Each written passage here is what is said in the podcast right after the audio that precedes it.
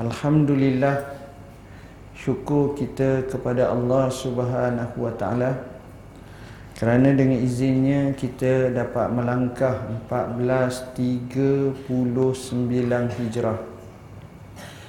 Sudah hampir seminggu dan alhamdulillah kita berdoa kepada Allah mudah-mudahan 1439 Hijrah ini memberi sinar bahagia dalam kehidupan kita merapatkan hubungan kita dengan Tuhan kita membaik dan mengislahkan kita ke arah lebih hampir kepada Allah Rabb Al-Alamin dan akhirnya menjadikan kita salah seorang yang juga berhijrah kepada Allah dan Rasulnya sebagaimana nas hadis Nabi sallallahu alaihi wasallam فمن كانت هجرته إلى الله ورسوله فهجرته إلى الله ورسوله Maka barang siapa yang hijrahnya kepada Allah dan Rasulnya Maka hijrahnya itulah kepada Allah dan Rasulnya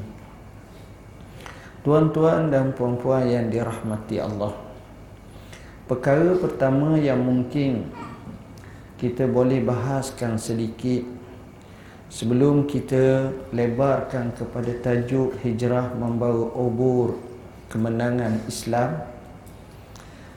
kita menyatakan di sini pada awal lagi hadis Nabi sallallahu alaihi wasallam Nabi terus menyebut kalimah hijrah kepada Allah dan Rasul.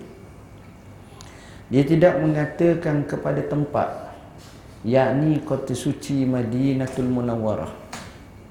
Memberi satu makna dan signal bahawa pembetulan nawaitu dalam hijrah ini penting. Kerana lawannya itu sama ada wanita ataupun harta.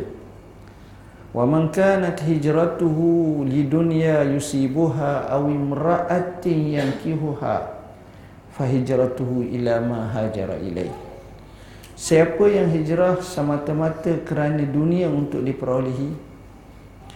Atau semata-mata kerana wanita untuk dikahwini maka hijrah dia akan dapat apa yang dia nawaitukan itu.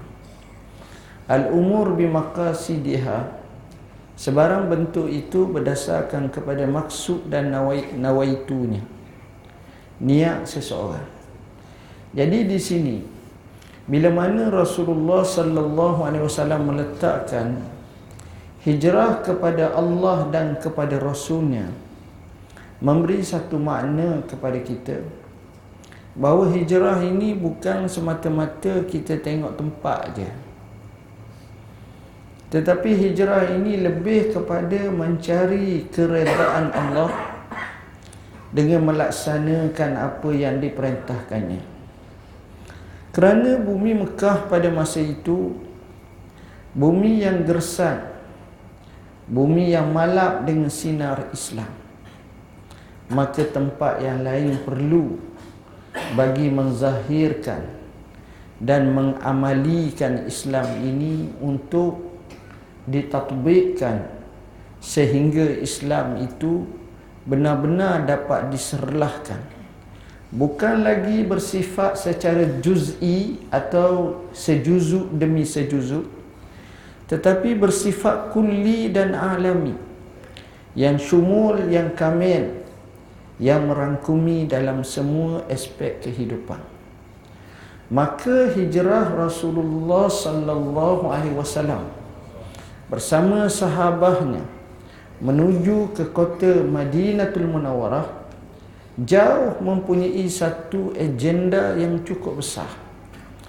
Agenda sebagai taghyirul hayat mengubah kehidupan daripada bertuhankan kepada nafsu syahwat daripada sebarang bentuk yang lain daripada Allah kepada yang benar-benar mentahkikkan sebagai khalifah Allah di muka bumi yang Allah menyatakan inni ja'ilun fil ardi khalifah.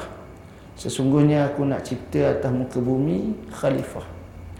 Wazifah yang dipikul oleh adami oleh manusia itu maka hendaklah dilaksanakan sebagaimana kata Al-Mawardi iqamatud din wa siyasatud dunyabi menegakkan agama dan juga bersiasah dengannya hijrahnya Rasulullah sallallahu alaihi wasallam dan para sahabat ke kota Madinah.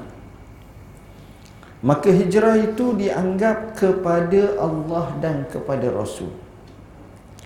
Bila mana kepada Allah dan kepada Rasul Artinya satu grand design yang cukup besar Satu world view yang cukup besar Satu tasawur tentang Islam yang bersifat keseluruhannya Makanya bumi Madinah menadah Islam di situ untuk dilaksanakan daripada sekecil-kecil perkara sehinggalah kepada sebesar-besar perkara. Hatta dalam riwayat muslim sahabat menyatakan allamana rasulullah sallallahu alaihi wasallam hatta al-qiraah Rasulullah sallallahu alaihi wasallam mengajar kita sehingga duduk dalam tandah ketika nak qada hajat.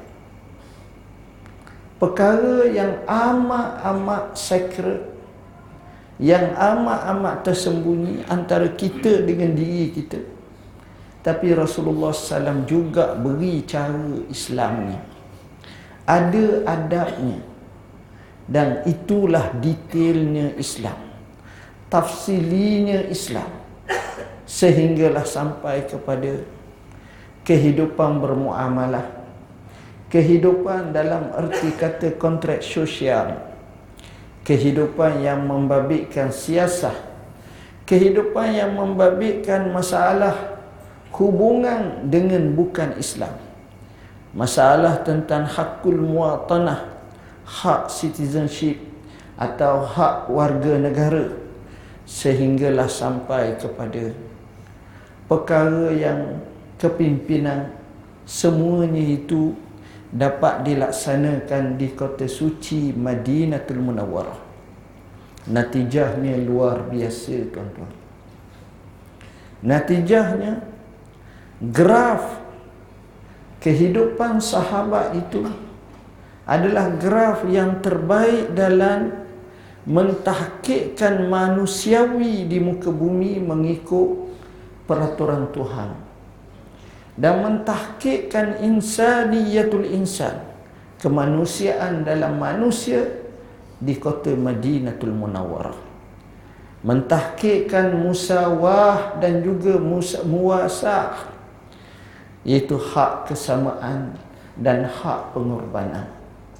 Ini semua hasil daripada makna hijrah yang bukan kita tengok CP hanya gerakan fizikal atau jasadi semata-mata dari kota Makkatul Mukarramah menuju ke kota Madinatul Munawwarah. Apa yang Nabi buat? Kalau kita boleh baca sedikit, kita akan tengok perlaksanaan tersebut bermula daripada nak hijrah lagi telah berlaku satu tindakan menunjukkan dan menzahirkan kepatuhan kepada Allah secara mutlak. Cara gerak PA perangai Nabi, gerak geri Nabi, semuanya mendapat iznullah, izin Allah. Dalam satu riwayat Rasulullah sallallahu alaihi wasallam datang menuju ke rumah Abu Bakar dan berkata kepada Abu Bakar Inna Allah qad azina li bil hijrah.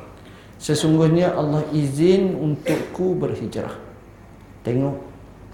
Awal-awal lagi disandarkan kepada Allah subhanahu wa ta'ala Dan disebut tentang izin tersebut Maknanya cara Nabi dalam hidupnya jatuh bangunnya begitu juga semua sekali adalah berdasarkan kepada kehendak Allah mencari keredaan Allah mencari untuk mentatbikkan apa yang benar-benar sebagai risalah Allah di muka bumi.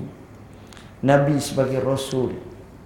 Jadi dengan sebab itu bila kita tengok cara Nabi amat berbeza.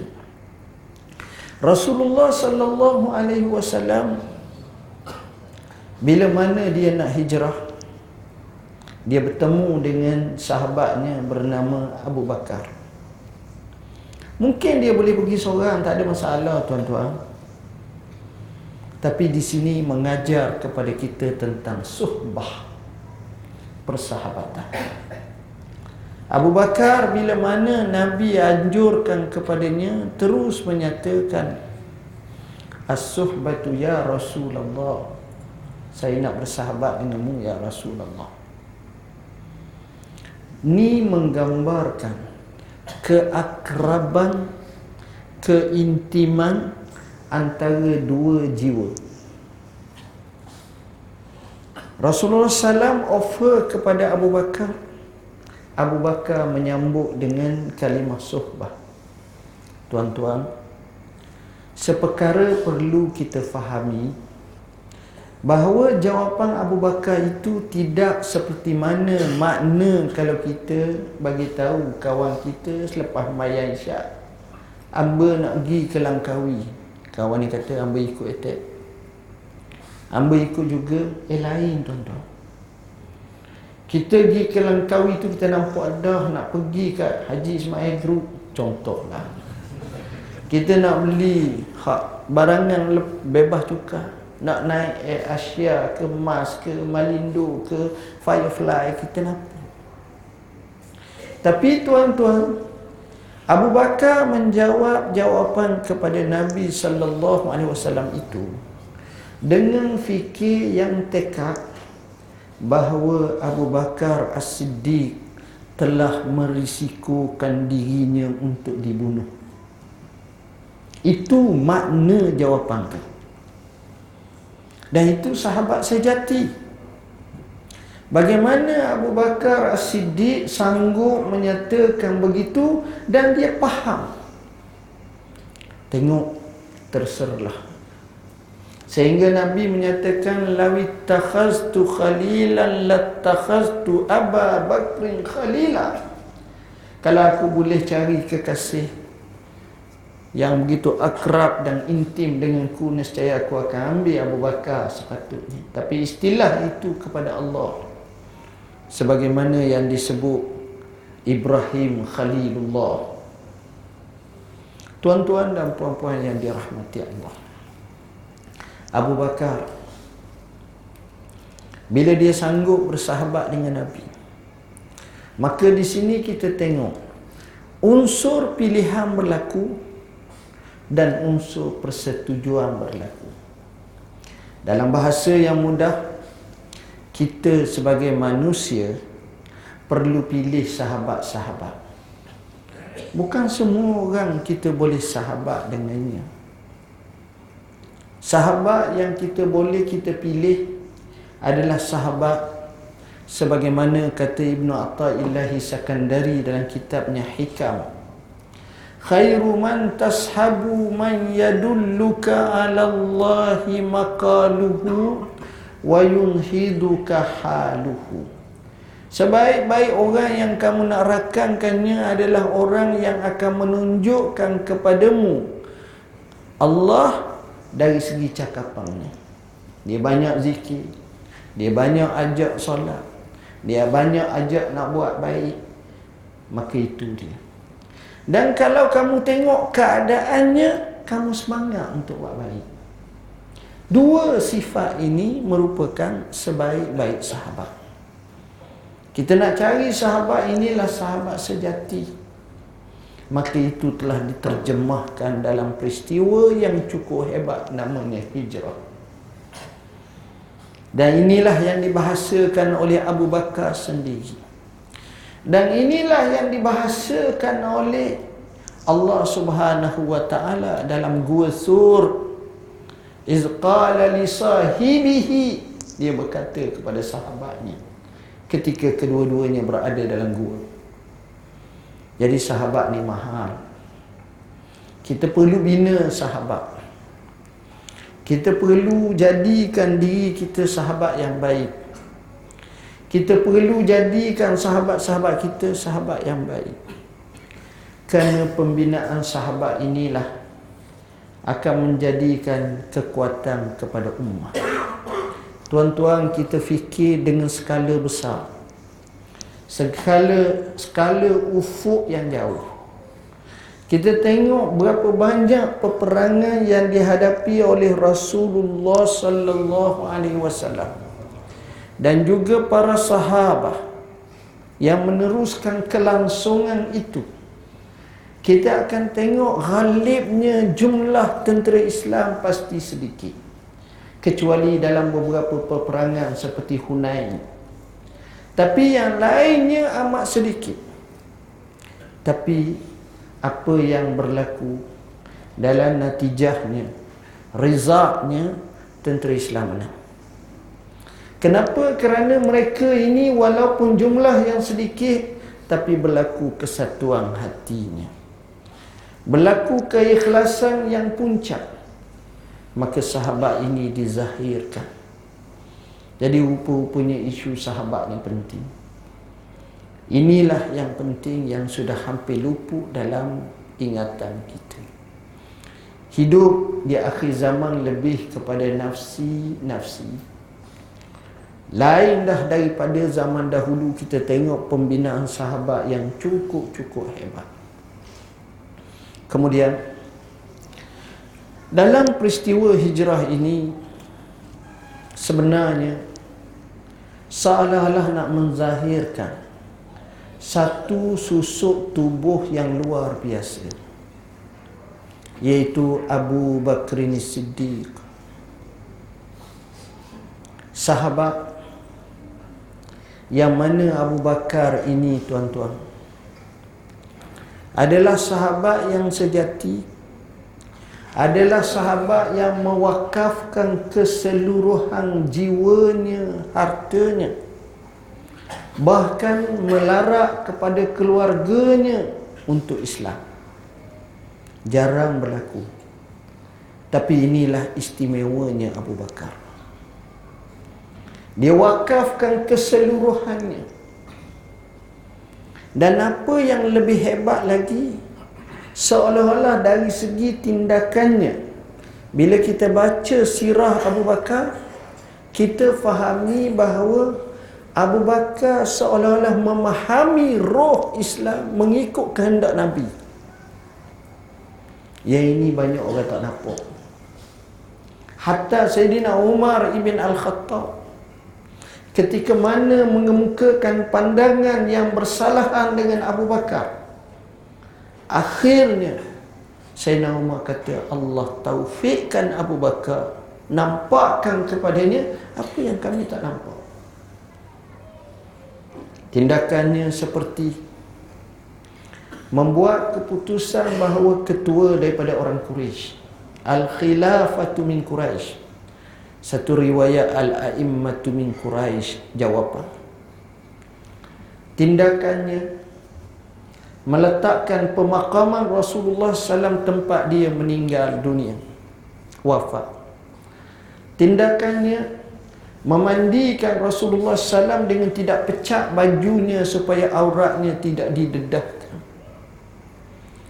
Tindakannya menghantar tentera Islam yang dipimpin oleh Usamah bin Zaid yang pada masa itu sudah bergerak sampai di satu kawasan bernama Sirar bila mana kedengaran kewafatan Nabi sallallahu alaihi wasallam mereka patah balik Akhirnya tindakan pertama Sayyiduna Abu Bakr Siddiq selepas dikhalifahkannya adalah dengan menghantar semula. Sayyidina Umar menyatakan ya Abu Bakr ya khalifat Rasulullah keadaan umat tidak stabil. Negara masih lagi dalam keadaan begiang-begiang. Jawab Sayyidina Abu Bakar Wallahi Apa yang telah diikat oleh Rasulullah sallallahu alaihi wasallam tali itu bendera itu maka aku tidak akan ungkai dia hantar Usamah Usamah yang cukup muda usianya kurang daripada 20 tahun naik di atas kuda. Sedangkan Abu Bakar berjalan mengheret tali kekang kuda. Untuk mengucapkan selamat tinggal meneruskan misi yang telah dibuat oleh Rasulullah SAW. Usamah berasa malu Allah. Dia nak turun daripada kuda, nak suruh khalifah ni naik. Makanya Sayyidina Abu Bakar menyatakan wahai Usamah ma anta binazilin wa ma ana birakibin. Wahai Usamah, kau jangan turun, aku tak akan naik. Kerana Allah kerana Rasulullah SAW letakkan kamu. Tindakan itu rupa-rupanya penuh dengan hikmah. Islam menang dengan bergaya. Tengok. Dalam peristiwa murtadin sama juga.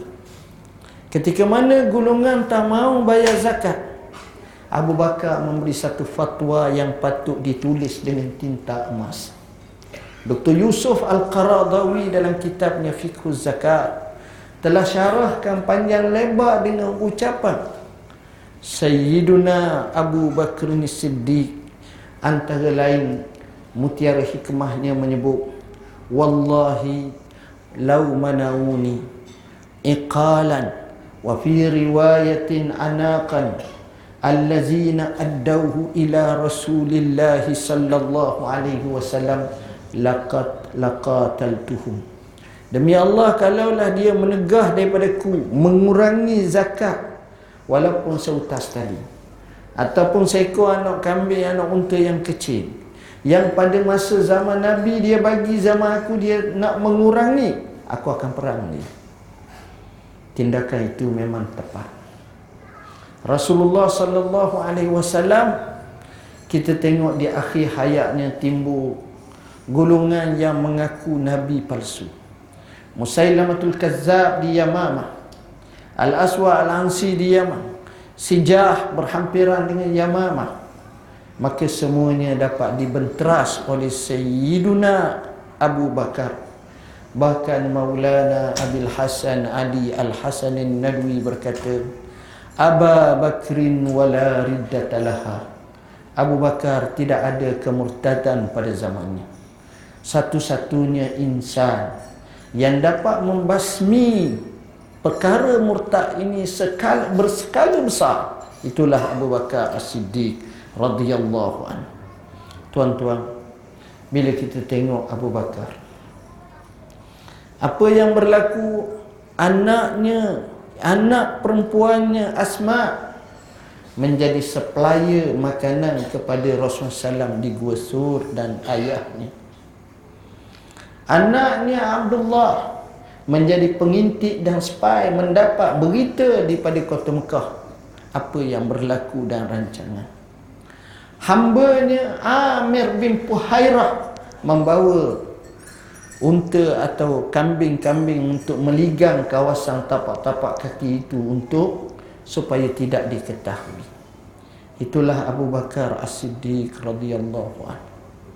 Seorang sahabat yang cukup luar biasa. Maka Nabi sebut tentang Abu Bakar ni tentang manakib cukup banyak. Antaranya menyatakan Abu Bakrin ghaisun aynama waqa nafa. Abu Bakar tu ibarat air hujan. Kat mana dia jatuh pasti memberi manfaat. Abu Bakar juga disebut bagaimana Rasulullah SAW menyatakan iqtadu bil lazaini min ba'di Abi Bakri wa Umar. Mungkin ikut selepas daripada ku dua orang. Abu Bakar dan juga Umar. Abu Bakar juga dituding jari oleh Rasulullah SAW sebagai ahli syurga. Abu Bakar tuan-tuan. Bila Rasulullah tanya dalam peristiwa perang tabuk penyediaan pasukan tentera dengan beri infak Rasulullah bertanya Abu Bakar ma tarakta? Apa yang kamu tinggalkan? Abu Bakar jawab taratullah wa rasulah. Aku hanya tinggal Allah dan rasulnya. Itulah Abu Bakar tuan-tuan. Jadi susuk yang Nabi pilih ini luar biasa. Apa yang Nabi buat dia dapat laksanakannya walaupun ditempuhnya hanya dua tahun tapi kesannya sampai sekarang orang terasa. Itulah Abu Bakar Pilihan yang paling tepat. Mengajar kita dalam hidup ni Pilihlah sahabat yang tepat. Bukan tangkap muat Yang memahami kehendak sebenar agama dan syariat Allah. Barulah berjaya dalam hidup kita. Tuan-tuan Seterusnya kalau kita tengok. Hijrah ini bila mana Rasulullah sallallahu alaihi wasallam nak melakukan hijrah maka di sini Rasulullah adalah orang yang penuh dengan strategi. Sifat strategisnya Rasulullah sallallahu alaihi wasallam ini kita tengok.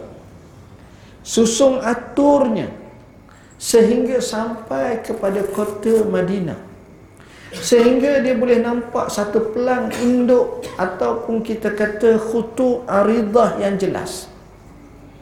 Apanya yang dia mahu sebuah gambaran kita nampak?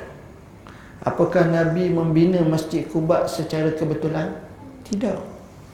Sudah barang tentu ada perancangannya apakah Nabi nak buat bila mana kota Madinah disinggah dan dihuninya sudah ada pelang perancangannya iaitu pembinaan masjid ukhuwah islamiyah dan sebagainya. Jadinya walaupun tidak tertulis tetapi ditulis selepas peristiwa itu berlaku jelas menunjukkan kepada kita bahawa Nabi ini orang yang strategis. Orang macam ini dia nampak apa hala tujunya apa tugasannya apa muhimmahnya apa yang patut dilaksanakannya. Dan disinilah bezanya Rasulullah sallallahu alaihi wasallam dengan orang lain. Rasulullah bila mana dia tinggalkan kota Mekah Al-Mukarramah dia telah membina satu kepimpinan yang luar biasa pemimpin ramai tuan-tuan tapi membina kepimpinan yang baik ini orang yang hebat Orang yang hebat dia bukan menjadi pemimpin yang hebat. Tetapi orang yang hebat dia menjadi pemimpin yang hebat dan boleh melahirkan pemimpin-pemimpin yang hebat. Dan ini terserlah kepada Rasulullah sallallahu alaihi wasallam. Sejujurnya tidak ada lagi orang yang lebih adil daripada Umar ibn Al-Khattab. Tidak ada lagi orang yang lebih sikah, yang lebih amanah daripada Umar, daripada Abu Bakr Siddiq, tuan-tuan. Ini telah dibuktikan oleh sejarah. Ini dia. Tuan-tuan bayangkan zaman Sayyidina Umar. Tumbangnya kerajaan Persia. Umar Islam bawa obor Islam itu. Satu superpower dunia. Mempunyai empire ribuan tahun lamanya bertapak. Pemimpinnya yang hebat. Generalnya yang terkenal seperti Rustam tapi jawapan yang dikemukakan oleh Rabai ibn Amir. Yang hanya pakai baju compan camping yang bila mana Rustam tanya mu nak mari buat gapo dia ni? Apa yang kamu hajat ni? Kalau tak cukup makan kita atau berpuluh-puluh ekor unta. Gandumnya dan seumpamanya. Maka Rubai ibn Amir menjawab Allahu ta'asana Linukhrijal ibad min ibadatil ibad Ila ibadati rabbil ibad Wa min jawril adyan Ila adlil islam wa min dhiqid dunya ila sa'atid dunya wal akhirah. Allah utuskan kita. Membawa satu message untuk mengeluarkan manusia daripada menghambakan sesama manusia kepada menghambakan kepada Tuhan manusia. Daripada kezaliman segala agama kepada keadilan Islam daripada kesempitan hidup di dunia ini semata-mata kepada keluasan hidup dunia dan akhirat. Tuan-tuan tengok.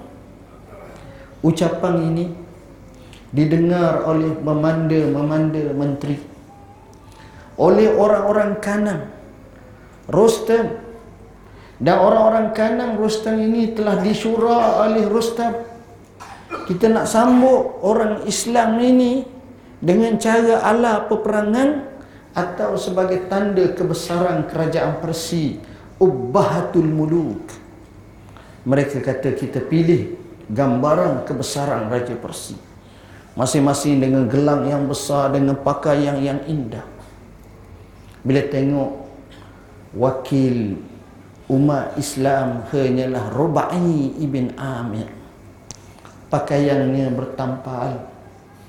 Keldainya kontok. Tomboknya sudah berkarak atau sudah usang. Bila mana dengar ucapan Rabai ibn Amir selepas pulang, Rostam tanya, apa pandangan kamu tentang orang tadi? Mereka jawab, bajunya berat tengok pada tampar tu letih kritik satu-satu Rustam marah Rustam kata kenapa engkau tak faham? Kau tak tengok apa yang dia cakap. Cakap dia itu amat-amat berbahaya. Tengok. Rostam mengajar pada mereka ni sebab mereka tak boleh nilai orang melainkan mereka nilai zahir sahaja. Rostam bagi tahu ucapan ni bahaya ni. Kita nampak dia punya hala tuju dia jelas. Hadaf dia tu nampak. Objektif, misi dan visi dia tu jelas. Apa yang dia sebut? Sekadar tiga patah ataupun empat patah itu. Tengok tuan-tuan dan apa yang ditelah oleh Rustam itu benar berlaku zaman Sayyidina Umar dek kerana surat yang dikirim oleh Rasulullah sallallahu alaihi wasallam pada zamannya kepada Kisra Maharaja Persia betapa angkuh dan samsingnya dia. Dia koyak surat Nabi. Peristiwa ini disampaikan kepada Rasulullah sallallahu alaihi wasallam. Lantas Rasulullah menyatakan semoga Allah qayakkan kerajaannya sebagaimana dia qayak surat aku. Benar. Persi runtuh. Ampayanya lenyap di muka bumi. Siapa Umar ibn Al-Khattab. Umar ni tuan-tuan nak dapat berita tentang perang tu tiap-tiap hari selalu pergi keluar. Masa tu tak ada lagi handset tuan-tuan. Nak pergi tengok datanglah tentera Islam bawa lari laju. Sena Umar terkejar-kejar ke belakang Rupa-rupanya berita dia nak serah pada Amirul Mini Tapi dia tak sedar yang kejar dia tu Amirul Mini Dan dia minta maaf. Saya Umar kata tak salah apa-apa. Bagi tahu kemenangan Islam. Diangkut barang-barang harta ghanimah yang banyak dengan berkereta-kereta kuda dan juga apa yang sesuai dibawa punggah ke Madinah. Sampai di Madinah ditengok surat audit. Apa yang diperkirakan barangan-barangan yang dibawa menakjubkan. Wallahi sebetul cicing pun tak hilang kita hari ni sebelah kilo emas kena curi. Sebelah kilo tuan-tuan. Sebetul cicing cicing belah rotan kau tak hilang. Saya nak rumah tepuk dada tepuk dahi Allah. Allah pelik. Sehingga Sayyidina Umar menjadikan bahan bualangnya di mana-mana. Temu sahabat aku pelik lah Kenapa? Kenapalah rakyat aku baik kelajuk? Amanah kelajuk ni yang puasa kita biar kau jahat sikit. Azam ke tunggu? Ha? Teruskan. Dia kena tanya sini, maklum sajalah. Tunggu pun dua jam. Boleh? Kalau dua jam saya tengok cara muka tu maknanya 20 minit lah tu. InsyaAllah 8.40 kita berhenti lah. Ke nak kurang lagi? Kurang lagi atau kurang lagi? Ha, Okey. Tuan-tuan dan puan-puan yang dirahmati Allah. Tengok. Akhirnya Sayyidina Ali beri satu pengajaran kepada Umar. Sayyidina Ali beritahu, Ya Amiral Mu'minin. Laqad affafta fa'affatir ra'iyah. Aku nak rakyat kepada mu, wahai Amiral Mu'minin. Amba nak bagi tahu Pucanya kerana kamu bersifat amanah Maka rakyat kamu pakai amanah habis. Tengok generasi Ini. Pembawa obor Islam. Tentera Islam. Sahabat Nabi. Dia bawa dia Dia pergi ke Mekah Ke Madinah tu Kita tak dengar cerita Bila ramai imigrasi datang Timbul curi banyak berlaku Tak ada Sedangkan mereka perlu ada yang sehelas pinggang. Jadi mereka duduk di mana di Masjid Nabi. Setengah riwayat Abu Hurairah kata ada masa sampai 70 orang. Ada masa sampai 400 orang. Tapi mereka sabar. Dan Allah sebutkan sifat orang Islam yang lain yang duduk di kota Madinah itu yang dipanggil Ansar.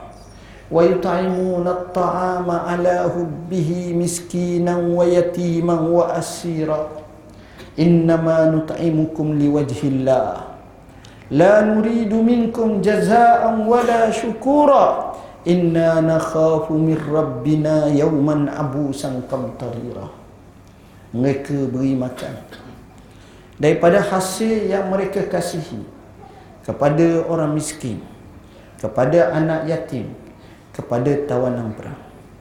Dan mereka berkata sesungguhnya kami beri makan kepada kamu semata-mata kerana Allah. Kami tak perlu daripada kamu sebarang ucapan terima kasih. Dan juga kami tak perlu sebarang balasan. Sebenarnya kami merasa takut kepada Allah pada hari segala muka manusia masam kerana bimbang hukuman Tuhan. Tengok. Sahabat dia bawa semangat Islam. Dia hijrah tu sendiri dia bawa semangat Islam. Jadi obor Islam itu kita nampak. Seterusnya tuan-tuan saya suka nak sebut perkara yang cukup hebat yang kita tahu. Iaitu Rasulullah sallallahu alaihi wasallam bersama Abu Bakar duduk dalam gua Gua tu namanya Gua Sur. Gua Sur ni kalau nak naik ke naik atas bukit lah. Dan Gua Sur ni bukan besar sangat. Bayangkan Rasulullah SAW bersama dengan Abu Bakar. Abu Bakar duduk dalam Gua Sur tu atas pula macam terbuka. Dan musuh Islam boleh naik ke atas. Sehingga Abu Bakar menyatakan wallahi law ra'a ahaduhum tahta qadamaihi la ra'ana. Demi Allah. Kalaulah mereka tengok bawah kaki mereka tak payah ngendak, mesti nampak kita. Mesti nampak. Tapi Nabi bagi tahu kepada Abu Bakar satu benda yang mahal. La tahzan Jangan kamu duka cita Kamu sekali-kali jangan duka cita Apa yang berlaku kepada kita setakat ini tu Maka jangan ada dalam komus kamu Perasaan duka cita Dan perasaan bimbang Perasaan kata bahaya ni Kena bergiang-bergiang Jangan kata macam itu. Tak boleh. La tahzan. Kamu jangan duka cita Tuan-tuan, poin ini mengajar kepada kita bahawa kehidupan manusia ni yang paling parah namanya duka cita. Yang paling parah dalam kehidupan kita sebenarnya namanya duka cita. Seorang mufakir Islam terkenal Al-Syekh Muhammad Al-Ghazali rahimahullah Banyak karang kitab termasuk fiqh sirah Salah satu bukunya bertajuk Jadid Hayataka. Perbaharulah hidupmu. Dia menukilkan lebih kurang seorang ahli falsafah barat yang terkenal bernama Daniel Carnegie. Daniel Carnegie menyatakan di Amerika dalam perang dunia kedua dulu sekitar pertengahan 1930-an berakhir 1940-an hampir 10 tahun. Tentera Amerika perang sana sini yang terkorban hampir 300 ribu orang. Ramai. 300 ribu orang tapi menakjubkan rakyat Amerika pada masa yang sama yang meninggal dunia kerana stres kerana duka cita ni lebih kurang dalam 3 juta orang. 10 kali ganda. Ni mari depan muka saya ni. Muka stres semua ni. Termasuk tukar ceramah stres. Hamba pergi dekat dengan hospital orang gila di Tanjung Rambutan. Rupa-rupanya hospital Tanjung Rambutan ni adalah hospital tertua di Malaysia. Usianya lebih kurang dalam 104 tahun. Maknanya orang putih mula-mula jajah faham isu gila ni jangan main. Di buat hospital. Dan hospital orang gila ni jarang orang mari ziarah. Dan saya rasa bangga hari tu bila mana pengarah hospital kata inilah mufti pertama mari ziarah. Kata Allah kata. Kami dia ajar supaya lari daripada orang gila. Mak abah kita atuk kita kata no gila lagi lagi lagi lagi. Tapi bila kita duduk dengan orang gila kita tengok dia boleh senyum maka kita fahamlah sabit dia panggil hospital bahagia dia bahagia tapi hok jaga tu tak bahagia. Kalau tu kita tak faham. Bila saya keluar tu saya baru faham. Itulah besarnya nikmat akal. Itulah besarnya nikmat akal. Jadi Nabi yang Allah rakamkan dalam Quran Ketika itu dia boleh kata pada sahabatnya La tahzan Jangan kamu berkecita suti Quran tu tuan-tuan suti Quran tu banyak dan syarat dengan nasihat tapi ada seorang ulama daripada daripada Saudi namanya Dr. Ai Al-Qarani entah macam mana dia karang satu buku dia namakan tajuk Quran itu iaitu La Tahzan buku tu diterjemahkan dalam pelbagai bahasa Indonesia sahaja bila terjemah mencatatkan jualan lebih daripada 40 juta naskah. Mana buku tu best seller sangat. Orang putih dapat, orang Melayu boleh faham, tengok, jangan lupa cerita. Tapi kita ni banyak dalam hidup kita digerhanakan menyebabkan kita duka cita. Kita stres. Akhirnya kita tak berjaya. Sebab itu dalam Islam suasana seperti itu dia ajak jangan duka cita. Dan kita kena ubah. Bila mana adanya perkara yang boleh dilihat dalam sisi-sisi negatif, kita tukar kepada positif. Tuan-tuan, seorang tycoon China yang kaya namanya Jack Ma kita dulu kena Jet Li ya. Ni Jack Ma dia. Ah, dia kaya sangat. Dia buat survey dan dia buat kajian. Antara kata dia, kalau nak kenal orang yang gagal dalam hidup dia, selalu membebel. Bobel, bobel, bobel, bobel. Ha, gagal. Sebab otak dia tu banyak aura-aura negatif mari. Jadi bengkak, ha, bengkak, bengkak. Susah. Susah. Tak berjaya. Tuan-tuan, saya beri contoh mudah. Kerana banyaknya side-side negatif dalam hidup kita. Saya mari ceramah ni. Saya nak kritik mudah sangat. Saya kata orang surah ni tak patutlah. Jamu saya gelah tak, tak buka. saya nak tengok negatif. Contoh jangan jangan, jangan buat. saya dia kata. Kalau buka gelah, letak air separuh. Saya tengok hak separuh kosong tu saya kata kedekut saya. Separuh. Saya negatif. Apa kata cerdik pandai? Kalau kamu diberi segelas perahang limau masam, jangan malu. Kamu boleh ambil secukup daripada gula, kamu masuk dalam tu, kamu kacau. Dia akan jadi minuman paling lazat, masa manis. Maknanya kita boleh tukar suasana. Asalnya hati.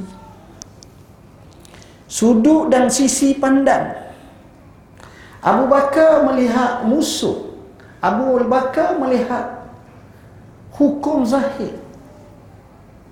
Nabi melihat hukum yakin kepada Tuhan Nabi ajar Abu Bakar suruh yakin kat Tuhan-Tuhan lain.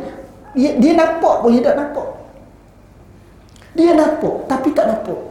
Faham tak mana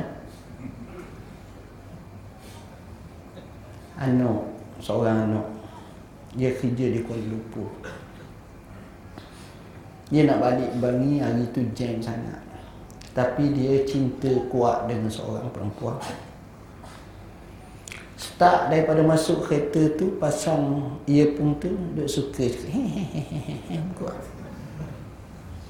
dua jam setengah duduk dalam kereta baru sapa ke Bangi sepatutnya 40 minit 30 minit sapa Keluarga tanya, eh tadi sibuk? Eh tak tahu eh.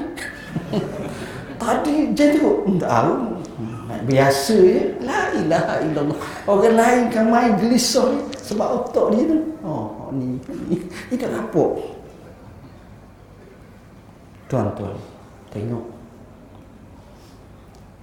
Saya nak sebut dua kisah. Kisah pertama tahun lepas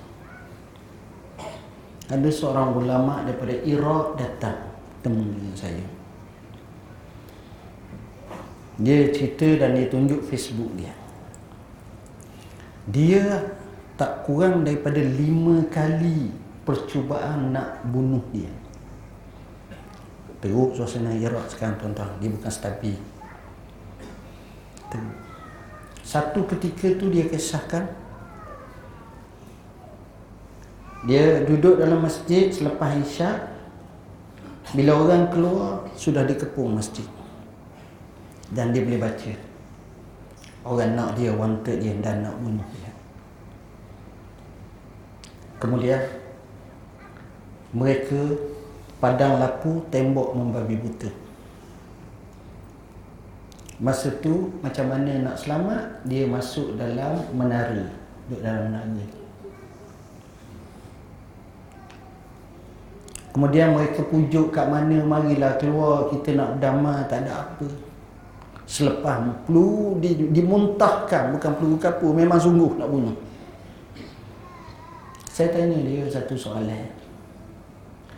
Saya kata Syekh Masa mu kena kepung macam tu Masa mu duduk dalam menara tu Mu teringat apa? Dia kata aku teringat macam mana Nabi duduk dalam gua sur. Dan aku pegang dengan ayat Quran la tahzan. Tengok. Artinya apa yang berlaku 1400 tahun dulu bila mana kita faham la tahzan boleh berlaku sekarang Saya ingat dua bulan lepas. Ada wakil-wakil Palestin. Mari jabat amba. Jadi, buahlah cakap. Saya biasanya akan banyak tanya lah kalau mari ini banyak saya tanya. Hari ini Sohakam datang bincang. Macam-macam lah. Biasa tiap-tiap hari tu ada je. Kalau tak ada tu pelik. Kenapa tak ada orang mari? Ha, mesti ada. Jadi orang Palestin hari ni, saya pun tu tanya dia. Saya kata, saudara, boleh tak entung cerita, awak cerita ke Amba sikit, kisah seorang yang Amba cukup kagum, iaitu Yahya Ayyash. Masing-masing itu berceramah. Hei, semangat. Saya tahu Yahya Ayyash. Wah. Yahya Ayyash mati kena bom.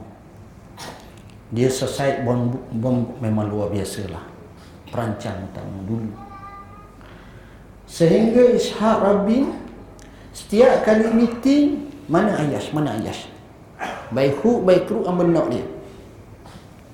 Akhirnya dapat angkat dapat mati-mati kena bom satu ketika. Ini kadang-kadang tuan-tuan boleh tengok dalam National Geographic ada kisah dia. Satu ketika orang confirm dia masuk dalam rumah tu. Ada spy-spy diroyak ada ni. Ya ya ya ni mari satu batalion. Kepung mari kepung sungguh ni beri warning gini gini gini gini makin dekat makin dekat makin masuk tak ada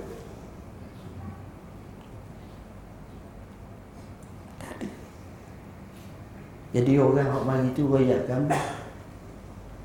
Dia kata, aku sendiri tanya Yahya Ayas macam mana sebenarnya.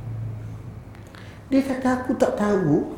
Aku macam biasa. Aku keluar je. Bismillahirrahmanirrahim. Keluar.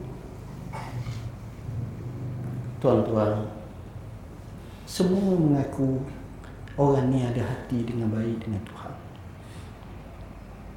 Orang ni orang yang ikhlas dengan Tuhan. Bila mari sampai tahap tu kita kalah dah tuan-tuan. Bila Allah mengambil alih Inna Allah ma'ana Selesai masalah Kita duduk Tapi itulah hebatnya Kalau kita baca Jadi la tahzan itu Kita tak boleh berhenti situ Tapi kita kata Inna Allah ma'ana Bila Allah bersama kita Maka kita akan rasa seronok. Kita akan rasa tenang dalam hidup. Sebarang bentuk cabaran kita akan dapat lalui. Sahabat mengambil semangat ini, dia langsungkan di kota Madinah Munawwarah. Dia membawa obor Islam. Orang-orang macam ini inilah yang Nabi telah terbiahnya yang murabbi dan mursyidnya Rasulullah SAW dia menjadi manusia yang luar biasa. Nabi sifat sahabat dia bukan macam kita tapi Nabi sifatkan sahabat dia macam bintang-bintang.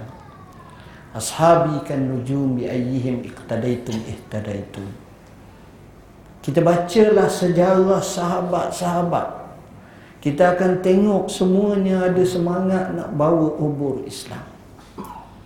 Ada pengkesahan bagi tahu sahabat yang mati di kota Madinah kurang daripada sepertiga sahabat. Hak lain banyak musafir. Mereka ke Syam seperti Dirar. Mereka ke Jordan seperti Abu Ubaidah Al-Jarrah Ja'far bin Abi Talib Abdullah bin Rawaha Zaid bin Harisah Kamal mereka ke Palestin seperti Salman al-Farisi. Mereka ke Mesir seperti Uqbah. Sehingga ada yang pergi dengan luar biasa. Jauh nu. Sampai ke Morocco nu nak melitah daripada Mesir tu tengah tepat tu tu hutang tebal Ni hutang 1300 tahun lepas. Bukan sekarang. 1300 tahun masa tu tak ada pencemaran. Orang kampung tu royak tentera Islam. Mu jangan masuk. Bahaya setakat ni orang masuk tak keluar-keluar dah. Tinggal tulang je. Sebab binatang buahnya banyak dan sebagainya. Sahabat ni tuan-tuan. Dia punya jiwa dia pelik. Dia kata dia masuk. Perkara pertama dia pergi mengadap muka hutang tu. Dia bercakap. Dia speaking Arabic tuan-tuan. Kau tu pelik ni. Natang pun faham. Dia cakap. Dia kata, wahai binatang-binatang buas dalam hutang ni, aku tempuhkan kamu beberapa hari mu keluar. Kalau tak, aku masuk mana-mana aku perang dulu. Bunuh-bunuh. Ha? Okay, perang gitu dah. Wallahi, karamah sahabat ini. Sebagaimana yang diceritakan oleh ahli tarikh. Ditengok pada petang itu binatang berduyung-duyung berpindah daripada hutan itu serigalanya, singanya, jaguarnya pakat keluar. Dan wallahi di hutang tu mereka kata hampir 400 tahun tak ada binatang buah. Tengok bawa umur Islam. Akhirnya sampailah ke barat Morocco. Tengok-tengok lalu. Sahabat ni buat apa? Dia mengadap ke laut. Dia berkata, Ya Allah, jika sekiranya aku tahu di belakang sana tu ada daratan dan ada orang, nescaya aku akan pergi ke sana untuk menyebarkan agama Allah. Ini sahabat tuan-tuan. Luar biasa mereka. Jiwa mereka ini jauh. Hati mereka ni hebat semangat mereka itu kental. Berani itu satu hal. Skill itu satu hal. Tuan-tuan kita boleh lompat atas kuda gerak tak? Tak gerak pun jatuh. Sahabat-sahabat ni kuda hak pantas pun dia boleh lompat. Siapa pernah tengok cerita Zoru? Tu berlakon je. Tapi hak sebenarnya tu. Tuan-tuan siapa pernah pergi ke Jordan? Kalau pergi lawatan, cuba kata hamba nak pergi tempat perang Yarmouk. Bukannya mesti Yarmouk, yang mesti Yarmouk tu tengah bandar dah. Di Erbil. Dekat sejam setengah pula jalan. Ulu. Sepadang dengan Israel. Tempat perang tu, kalau kita pergi tengok, dia ada sungai. Jauh bawah. Mana kalau kita duduk atas tengok bawah tu, macam haji ni ni, kecil je. Bawah ni. Tinggi. Tuan-tuan bayangkan dalam peperangan itu tentera Islam kurang 40 ribu orang. Lawan tentera Rom antara 250 ribu ke 300 ribu orang. Tentera Islam menang. Saya tak boleh nak imagine macam mana dia boleh menang. Sedangkan tempat itu asing baginya. No, mari daripada Madinatul Munawwarah jauh. Tapi dia punya skill. Dia punya semangat. Luar biasa. Itulah sahabat memang pembawa obor Islam. Dan dia serlahkan lagi kepada generasi tadi. Tuan-tuan, untuk cerita kisah ini memang panjang. Tapi bagi saya cukuplah sekadar itu untuk kita ambil satu dua maklumat untuk kita hadam dan kita laksanakan. Kalau nak bincang bab hijrah, fik hijrah ni saya telah sebut dalam buku ni panjang lebar tuan-tuan. Sejarahnya, iktibarnya, belajar ilmu saya sebut dalam tinta nasihat. Kita nak bina rumah tangga baik, ada rumahku, syurgaku. Isu yang saya sebut tentang tasawuf, saya sebut dalam kitab hikam ni panjang lebar. Begitu juga hadis yang pertama tadi iaitu faman kanat hijratuhu ila Allah ni saya syarah panjang dalam kitab ni iaitu matan hadis arba'in yang 40 ni. Dan kita kena pastikan halal haram tu kita jauhkan yang haram ambil yang halal. Dalam buku ni kami telah syarahkan panjang lebar. Yang penting budayakan untuk kita hijrah kepada Allah dengan lebih baik lagi. Mohon maaf bahasa saya guna mungkin kasar tak sesuai dengan khalayak sini. Aku qauli hadza wa astaghfirullah nazim li wa lakum. Bismillahirrahmanirrahim. Allahumma faqina fid din. Alim ta'wil Allahumma ja'alna min allazina istami'una qawla fayattabi'una ahsana wa sallallahu alaihi wasallam Muhammad wa ala alihi wa sallam alhamdulillah wassalamu alaikum warahmatullahi wabarakatuh